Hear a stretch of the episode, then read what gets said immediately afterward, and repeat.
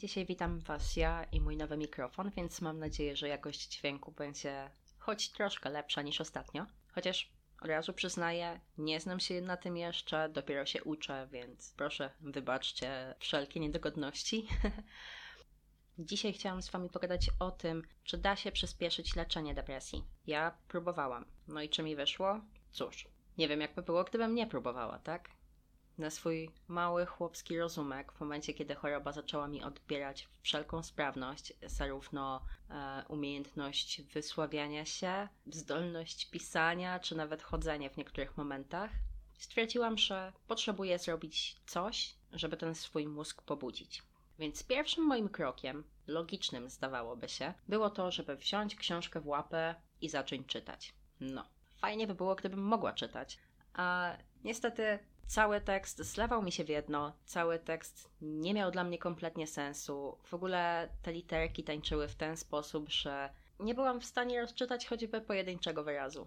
Co zabawne, Znalazłam w pewnym momencie, kiedy już mi się trochę polepszyło, jedną książkę, którą serdecznie Wam polecam, jeśli Wasza głowa potrzebuje czegoś luźnego i zupełnie nie mającego na celu Was edukować. Przysięgam Wam, jedyne co mogłam przełknąć i nawet Kubuś Puchatek był dla mnie za trudny, więc ta książka wydaje mi się, że będzie dla każdego. Chociaż dzieciom nie polecam ze względu na jakieś tam wulgaryzmy, które się pojawiają i może nieco brutalne sceny. E, jest to książka Kółko się pani urwało, autorstwa Jacka Galińskiego. Książka ta opowiada o starszej pani, która przypomina bardziej CIA niż typową staruszkę, ale ma takie zachowania, które ja absolutnie kocham. Ja jestem fanką starości, ale tej starości bezbolesnej. Oczywiście nie, nie wszystko jest tak utopijne, jak byśmy chcieli. Natomiast tak, ja mogłam się jakoś złączyć w duchu razem z panią Zofią, która jest główną bohaterką tej powieści. No tak, wyszły cztery tomy, więc powiedzmy, że jest to powieść.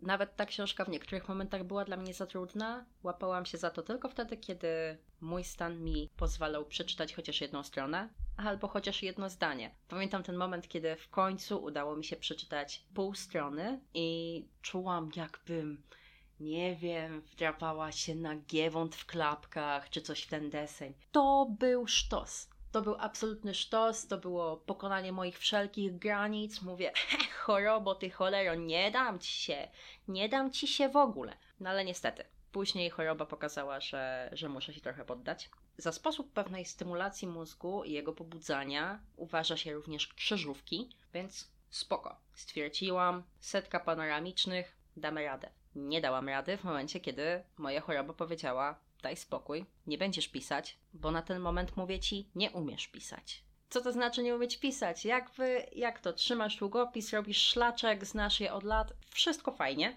Tak by się mogło wydawać. Ale nie. Te szlaczki, każdy dla mnie oznaczał dokładnie ten sam dźwięk. Jakby ja mogę patrzeć na M i na L i to które co znaczy? Nie wiem. Więc nawet najprostsze hasła w krzyżówce, kiedy miałam je wpisać, no nie ma takiej opcji. Poza tym mój mózg jakby wyrzucił strasznie, ale to strasznie dużo informacji, które w tamtym momencie były mi zbędne. Miałam wrażenie, że działam trochę w takim, powiedzmy, trybie awaryjnym, gdzie tak naprawdę, no cóż, te funkcje, które są zbędne, są po prostu odłączone.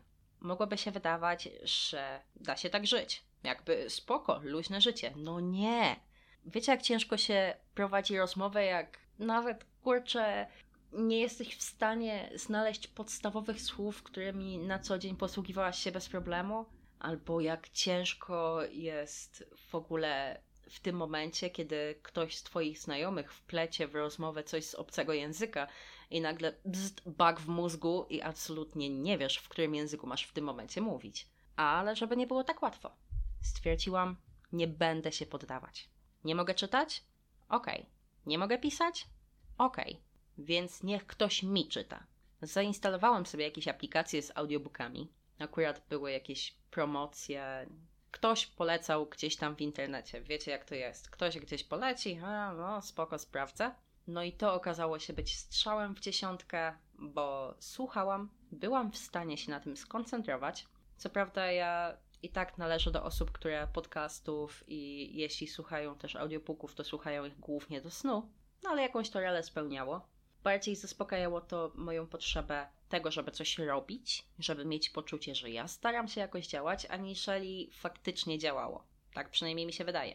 No i tak w trakcie terapii zaczęłam sobie rozmawiać z moją psychoterapeutką, że mam tego dosyć, że ja chcę coś zrobić, że dlaczego ten mózg nie pozwala mi się włączyć. Przecież ja chcę go włączyć. Jakby staram się ustawić te antenki tak, żeby zaczynały odbierać informacje prawidłowo. Mi brakuje tego, żeby móc w pełni wykorzystywać moje zdolności. I wtedy moja kochana terapeutka powiedziała: Czy pomyślałaś kiedyś o tym, że on po prostu stara ci się powiedzieć, że masz odpocząć?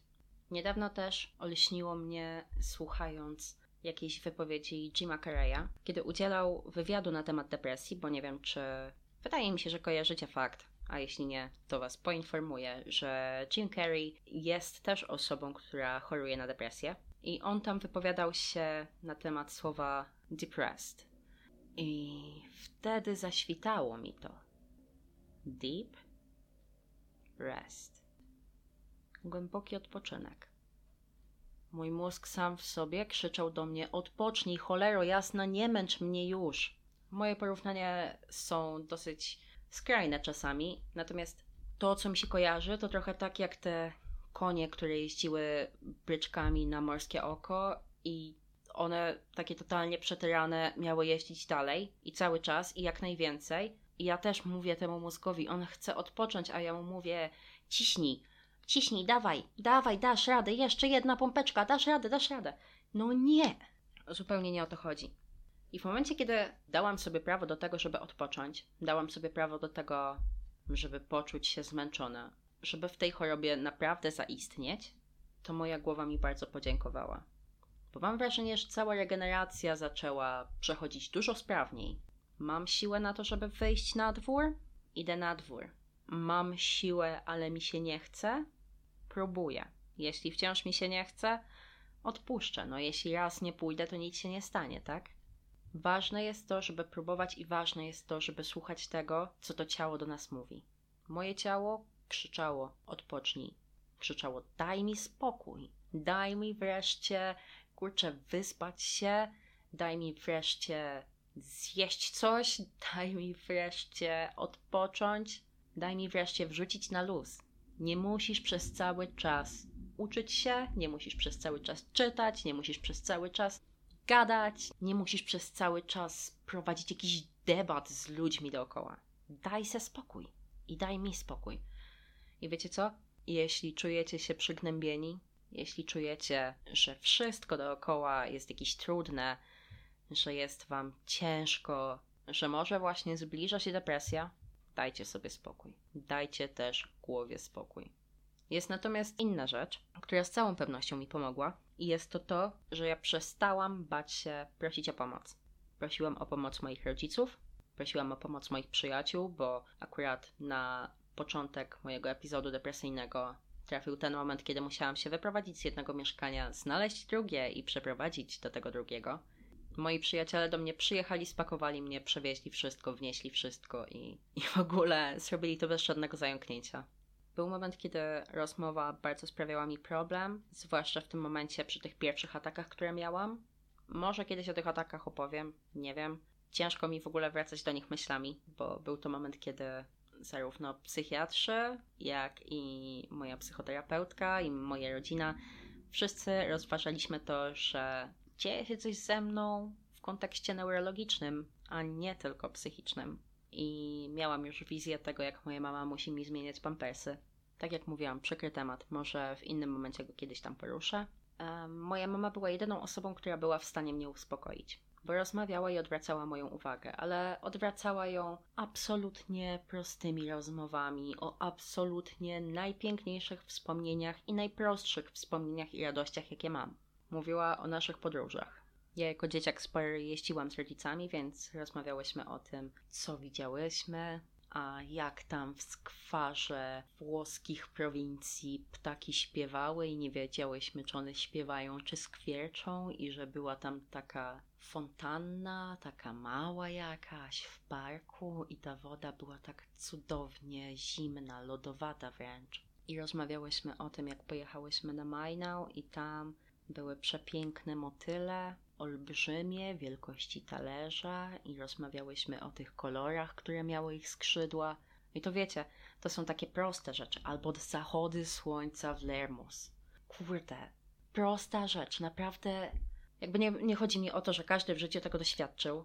Tak samo jak ja, nie wiem, nigdy nie byłam na Bali, tak? Ale prosta rzecz, która jest absolutnie moją przyjemnością, nie łączy się z żadną traumą, nie łączy się z niczym złym, tylko z czystym czasem radości i odpoczynku. Moja mama jakby starała się w tych ciężkich momentach przestawić mój mózg też podświadomie jakoś na ten tryb odpoczynku. Wydaje mi się, że warto wiedzieć, że w taki sposób też można komuś pomóc. Więc taki mój apel na sam koniec: nie spinajcie się i proście o pomoc. I nie musicie być zosiami, samosiami. Człowiek jest zwierzęciem stadnym i to stado jest po to, żeby sobie wzajemnie pomagać. Dzięki za dziś. Do usłyszenia.